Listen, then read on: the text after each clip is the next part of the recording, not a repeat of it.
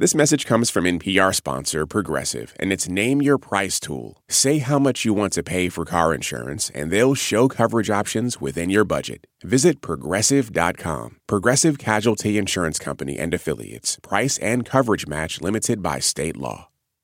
This is NPR's Life Kit, and I'm Elise Hu. Parenting is full of decisions. Things like should I get my kid a phone? And if so, when should I get that phone? How many after school activities should my daughters be doing?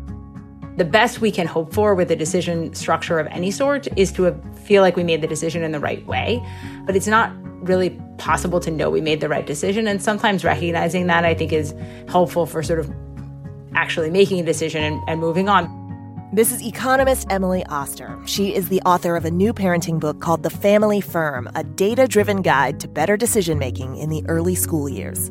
And the idea of having a family operate a little bit like a business, or a family firm, as she calls it, can help parents slow down and make rational decisions.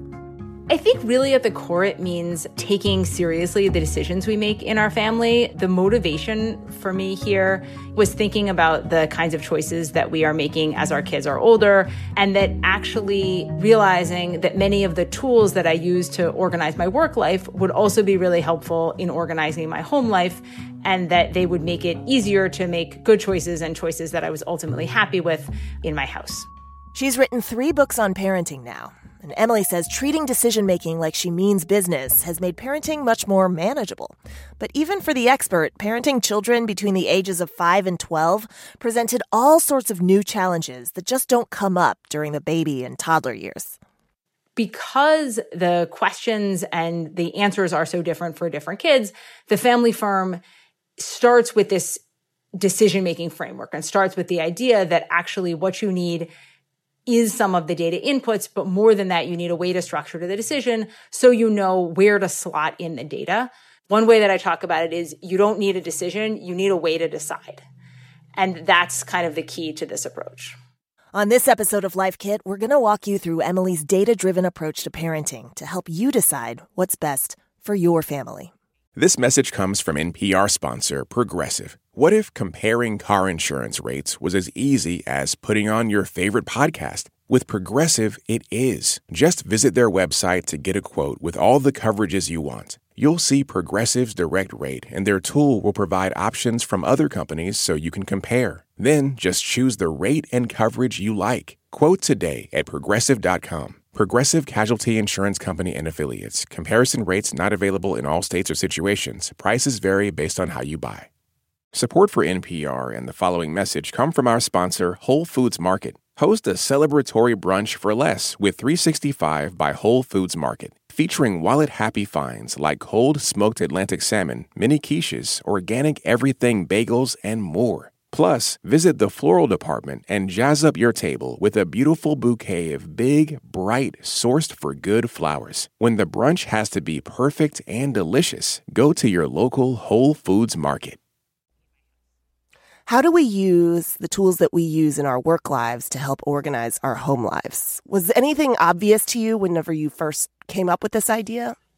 So I think there are some pieces that are kind of obvious and are just practical. Like, hey, you do not have to remember all of the things you need to sign up for, your computer can remember that for you. But then there's a bigger overarching picture, which what I sometimes call in the book parenting deliberately, thinking about the idea that when we make big choices, uh, in particular, that we would benefit from taking a kind of structured process to those choices rather than making them in a kind of gut feeling in the moment decision making, which isn't always well suited for this kind of complicated era of parenting. Yeah, I'm a mother of three and I feel very reactive constantly. So I read your book and nodded a lot. so, talk us through how do we parent more deliberately? Uh, there's two big pieces of that. So, the first is really sitting down with the stakeholders in your household. So, you, your partner, and think about what are the things that are really important to you. I think we sometimes think about that in a kind of big, like, what are your family values? What's important to you broadly? But I also think that people should sit down and literally think about what do they want Tuesday to look like? The reason for that is that I think we sometimes make small decisions thinking, oh, that's just a small decision. You know, oh, I'm going to let my kid do the soccer and that's just a little thing. But then sometimes you wake up and you realize that four nights a week you're sitting at the soccer field, uh, watching your kid play soccer when actually you'd like to be sitting down for family dinner. And so even though you, you kind of made that decision, it got in the way of something you really did care about. And so I think that's, that's kind of the first big piece is just making sure that we're prioritizing the stuff that we actually are thinking of as a priority. Okay, so actually in the book, you have a deliberate or intentional approach to this that you name the four F's. Can you talk us through? Yeah. So the four F's is really a way to think about approaching big life decisions. The first step is to frame the question, to actually articulate what are the choices that you are making. Is the choice do this or do this other thing? Then to fact find, which is some combination of thinking about what data you need to speak to the choices. Is there evidence that you could bring to bear? Then third step is final decision, which we tend to let the decisions fester. So really be concrete. Let's say, let's have a meeting. And then the last step is follow up is actually saying for a lot of these decisions, we treat them as if they are decisions we have to make forever. So when we choose a school for our kids, we assume that's it. But the truth is that there are there are opportunities to to revisit them. And so that's again sort of part of this idea of being deliberate and not uh, not just being reactive. I love that. And throughout the book, Emily, there are various examples where you apply the four F's to making a big decision. So, just to work through that, the question I would love for you to tackle is Should my elementary school age child get a phone? You know, should your child get a phone? So, here, the kind of first question we want to ask is What is the question we're asking? And in the case of the phone, it's not just should my child get a phone it actually needs to be a little bit more specific than that. So are you asking the question, should my child get a really fancy you Google Android phone where they can do all the apps and be on the social media? Or is the question you're asking, should I get my kid a dummy phone so they can call me if there's an emergency when they're at soccer practice? So when we ask a question like that, just saying, should my child get a phone not specific enough to answer. You want to say, what is the question? Should my child get this specific phone? Maybe the simplest way to ask it. Should my child get this phone for this specific reason? Right, because the question could be Should I get my child a smartphone with all of the apps such that they could be on social media? And then you're asking, should my child be connected to the world of social media? Exactly. Right? And on the other hand, if the question you're asking is, you know, should I give my child access to this very simple prepaid flip phone so they can call me in an emergency? The information you need to decide on that is totally different than the information that you would need to decide on the question of should I give my kid a phone with Instagram? Yes. So, what do we want to frame the question for this particular example? So let's frame the question here as uh, should I get my kid a fancy phone with Instagram like they're begging for from their that sounds friends? real. Okay. okay. that sounds real. So then, uh, then we're into fact finding, um, and I think for the phone, the big question that parents are worried about is my kid going to get addicted to the phone, or is there going to be some you know long term mental health issues? And it's actually very hard to know really what is the causal relationship between social media and those kind of things. You know, linking the use of social media to uh, even saying that the kinds of people who use a lot of social media that on average maybe they're less happy even if that is true in correlation it's hard to know if that's causal because of course people may be using more social media when they are less uh, when they are less happy. And so the the causal evidence there is pretty is pretty weak. Okay. So i think part of what that means um, is that you want in this stage of the decision making to be reflecting a little bit on uh, on your kid.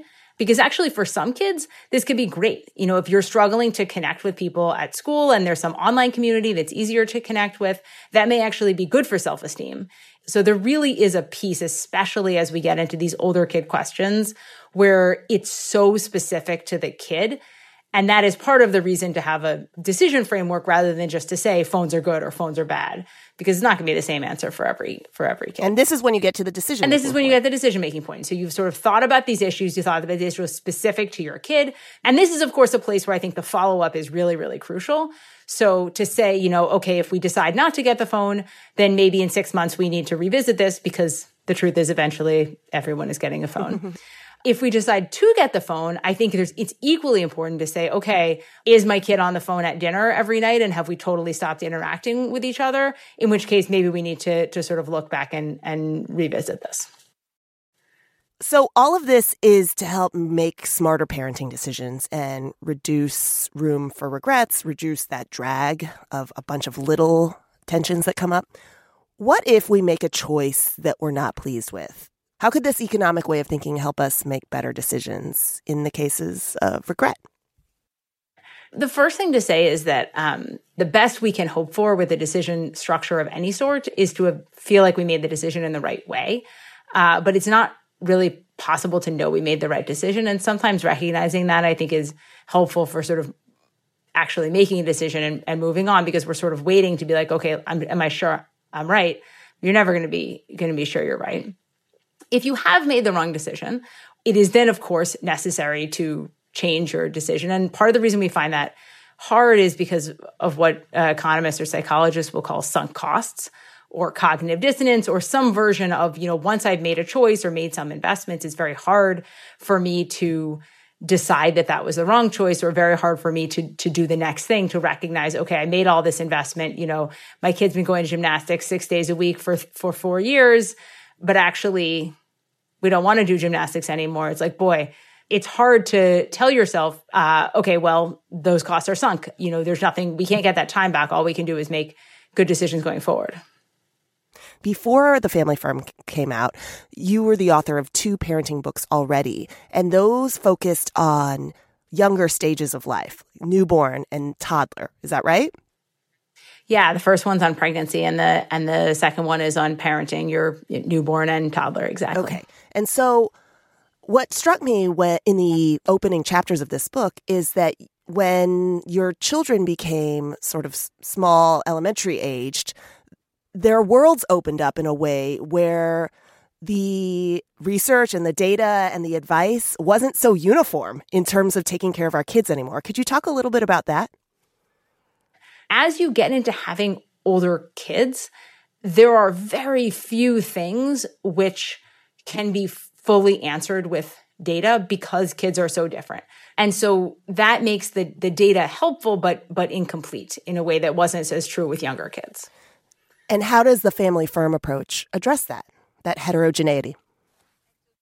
because the the questions and the answers are so different for for different kids, the family firm starts with this decision making framework and starts with the idea that actually what you need is some of the data inputs, but more than that, you need a way to structure to the decision so you know where to slot in the data. And that's also a way to incorporate a lot of the kinds of logistical challenges and other things that come up in this era of parenting. One way that I talk about it is you don't need a decision, you need a way to decide. And that's kind of the key to this approach. Got it. Got it. Okay, given all you know and all the data you've learned about the various decision points that come up in parenting, I'm curious if there are any conundrums that you have run into as a parent that you didn't already have data for and how you approached it. About two years ago, my uh, my older kid asked to go to a sleepaway camp, but in the moment, I hadn't even thought about this. And so it was, it was one of the many times in this older kid era when something came up that I just wasn't ready for. And there's a sort of deer in the headlights, uh, headlights panic, uh, in which we had to actually figure out the answer to this, uh, answer to this question. But I feel like for, for this era, sometimes I feel unprepared. And we should point out that in that chapter on extracurriculars, where sleepaway camp comes up, you write that specialized summer camps that are kind of hosted by elite high schools or colleges don't necessarily correlate to better chances when it comes to college admissions. And this is something on the minds of a lot of parents. So, should parents even be thinking about college admissions when their kids are in elementary school? No. Evidence in the data that extracurriculars may have positive impacts around kids' feelings of belonging and their socio emotional health and other things like that. But, you know, having your kid uh, do these kind of specialized camps so they can get into college, like when they're eight. That is not a way to get into college. And you mentioned to us before the interview started that your daughter is going to sleepaway camp for the first time this summer. So, how is it going? She hasn't she hasn't left yet um, at the time of this recording, uh, but um, she is excited, and I'm uh, I am terrified. How did you come to this decision? So we came to this decision because it was something that she uh, really wanted to do, and she was very thoughtful about her desire to do it, and it seemed like it was the right developmental stage for her. But it is one of those decisions in parenting in which it goes against a lot of what I f- feel is the wrong word, but like in which I made the decision knowing that this was the right decision, but also knowing that in the moment when we leave her there, I will uh, be sad. What a real world example of something that you write about in the book. Yes, it is a it is a real world example. that's that's what's going on. All right. By the time we get to the end of the book, you address that we were all forced into this unprecedented pandemic. And you write about how this was a transition in the family firm, in your family firm. What did you learn from it? Because all of us really struggled, I think, in different ways, but you already kind of had this approach as a family to treat it with a more kind of deliberate and strategic approach you know, I think for me, one of the realizations was in some ways about some of the limitations of an approach like this. So I think it was very helpful to have a lot of structure built in and to have ways to make decisions that were unexpected and were not the decisions we expected to have to make. But I think it was also pretty clear uh, the kinds of control that I wanted to have were removed and that sometimes you can't uh, you're not in charge of uh, of what is going on and that was a that was a hard a hard one moment yeah. for me or many moments in going back do you feel like you were able to include the takeaways from the pandemic period i'm not sure how much i would do differently actually yeah because it is a method more than anything else huh it is a method more than anything else. And it's a method for dealing with decisions that you didn't expect to have to make, which is sort of a hallmark of a lot of what happened uh, during the last 18 months. Perfect. And what a great way to sell the book. Emily Oster, economist and author of The Family Firm. Emily, I, I enjoyed this and learned so much. Thank you. Thank you so much. For more Life Kit, check out our other episodes. We've got one on how to start a hobby, another on how to start writing your novel, and lots more on everything from health to finance to parenting. You can find those at npr.org slash lifekit. And if you love Life Kit and want more, subscribe to our newsletter at npr.org slash lifekitnewsletter. If you've got a good tip, leave us a voicemail at 202 216 9823, 202 216 9823, or email us a voice memo at lifekit at npr.org. This episode was produced by Janet Woojeong Lee. Megan Kane is the managing producer. Beth Donovan is the senior editor. Our digital editors are Beck Harlan and Wynne Davis, and David West is our intern. I'm Elise Hu. Thanks for listening. I'm Peter Sagal, host of NPR's Wait, Wait, Don't Tell Me. That strange sound you heard on our last show was live people laughing and applauding. Be a part of our next show with real live people on August 26th at Tanglewood. Join us live, and you too can finally see what our real live legs look like. Legs. Remember those? This message comes from NPR sponsor Betterment. Confusing eye contact with a mysterious stranger is never chill. But Betterment is the investing app that lets you be totally chill about your finances. Betterment.com. Investing involves risk, performance is not guaranteed. Support for NPR and the following message come from Saatva. Saatva luxury mattresses are every bit as elegant as the most expensive brands, but because they're sold online, they're about half the price. Visit SAATVA.com slash NPR and save an additional $200. Is it possible to engineer our way out of the climate crisis? Some entrepreneurs want to shoot particles into the stratosphere to combat global warming. Experts say regulations on this technology aren't keeping up. The world of solar geoengineering on the latest episode of the Sunday Story from NPR's Up First podcast.